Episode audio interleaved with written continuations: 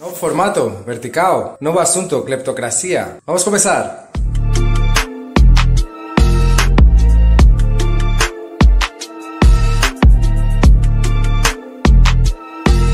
Bem-vindos a Não Falamos de Política. A cleptocracia é o resultado de você voltar em ladrão por não querer se dar o trabalho de pesquisar. Eleição virou a legalização da ladroagem. O rouba mais faz, fez e faz um dano enorme às instituições brasileiras. Cada real roubado é estrada com buracos, criança sem merenda, morte no hospital, o arrumadinho, o jeitinho brasileiro, que não é só brasileiro, mas no Brasil é público e notório, é um reflexo do cidadão que fura a fila em forma de candidatos comprando apoios. Candidatos que compram uma vaga de emprego bem remunerada que nunca iam ganhar de outro jeito. Vereadores imperfeitos gastam em campanhas viciadas, levando pessoas aos hospitais, comprando coisas para eles em troca de votos, e o povo acha normal. Depois ficam assombrados quando o vereador mais votado é pego em esquemas de corrupção pesada e lavagem de dinheiro. Sabe quem é referência em Pernambuco no combate à corrupção? Marcelo de Brito!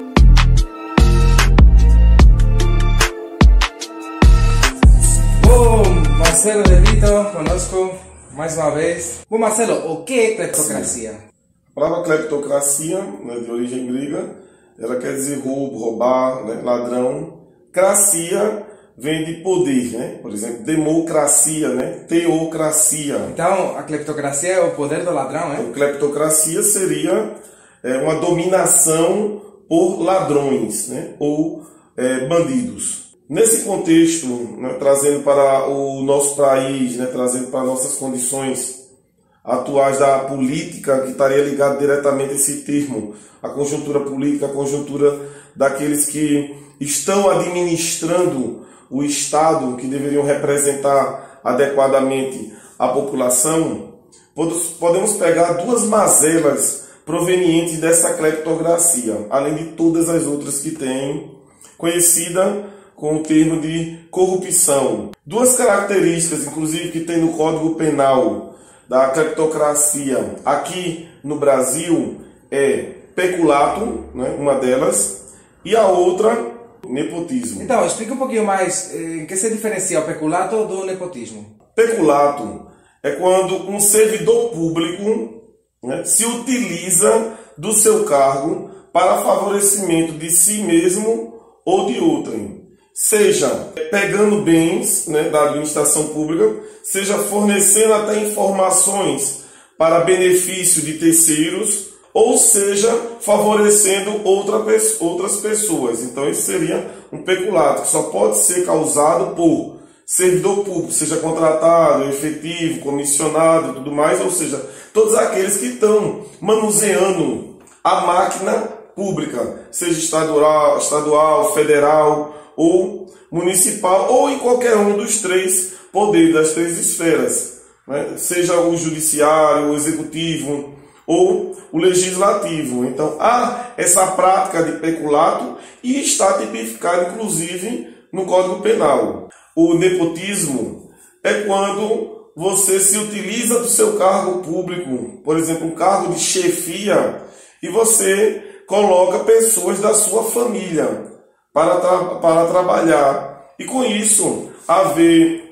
é, benefícios né, provenientes desse laço familiar. Né? Me lembra bem essa questão do nepotismo, o, como é, desde a antiguidade se fazia através de dinastias, através de oligarquias, ou seja, pessoas que passavam o poder ou fazia a permanência ou a extensão do seu poder através de familiares né, ou outras pessoas muito próximas a ele. Mas o nepotismo é uma questão bem de família, já caracterizando que pode haver esse beneficiamento da pessoa querer fazer do serviço público ou da entidade pública a extensão da sua casa e com isso tendo benefício, seja ele financeiro, seja ele para lavagem de dinheiro, seja ele para despistar gratificações e outras é, irregularidades inerentes né, a essa facilidade de colocar a família.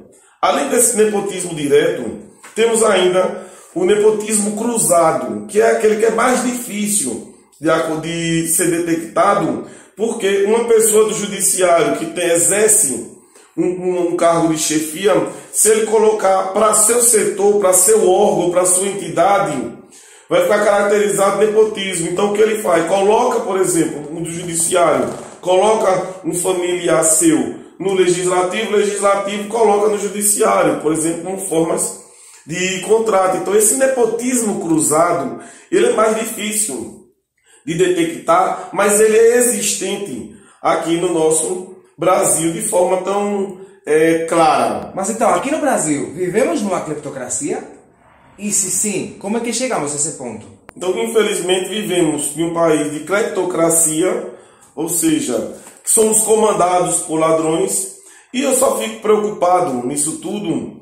É o reflexo do, do representante para com o, o representado e como se por que chegamos a tal absurdo, como chegamos a tal fundo do poço em que se colocou-se como natural o fato do ladrão, né, o fato do jeitinho brasileiro, o fato de tentarmos tirarmos vantagens com qualquer coisa, seja daquele mais leve, seja desde a fila do banco até a pessoa que exerça um cargo de presidente da República, por exemplo. Então, está manchado culturalmente essa questão da, da bandidagem, da roubalheira, de qualquer um que chegar lá rouba. Veja o que foi nos impregnado pela cultura brasileira e o povo brasileiro absorveu como sendo a coisa mais normal do mundo. Bom, chegamos ao final do programa, agora vamos relaxar na nossa final. Venha conosco. Marcelo de Brito. Bom, a gente falou sobre cleptocracia. Vocês acham que no Brasil são campeões nisso, mas a gente tem orgulho negativo de ser o país mais corrupto da Europa, sabia disso? Espanha, é? Espanha é o país mais corrupto da Europa e Brasil, não sei se será o, o país mais corrupto do, da América Latina, mas provavelmente está dos primeiros, né? infelizmente.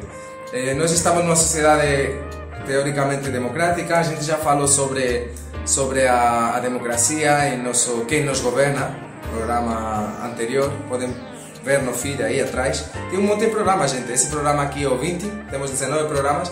Podem dar uma revisada porque vocês vão encontrar muito conteúdo. E nada, alguma coisa para adicionar, Marcelo? Então, quanto a essa questão da criptocracia, como a gente falou, que infelizmente já está arraigado né, na cultura da população brasileira, entrou em um estado de normalidade, banalidade, né, já virou um senso comum e as pessoas não mais se espantam é, com o roubo. Parece até que escolhem o ladrão. É verdade, é verdade. Pois, eh, bom, obrigado por ter assistido até aqui. Espero que vocês tenham aprendido alguma coisa. Uma recomendação de leitura, A, a Banalidade do Mal, poder explicar um pouco é de Hannah Arendt. Ela, ela explica um pouco como a gente, por não prestar suficiente atenção, a gente acaba escolhendo opções eh, do mal, opções erradas, eh, opções que não nos ajudam. Então, leia aí, se você não quer ler, tem o filme também. E muito obrigado por ter assistido até o final, como sempre, a gente se vê. Tchau!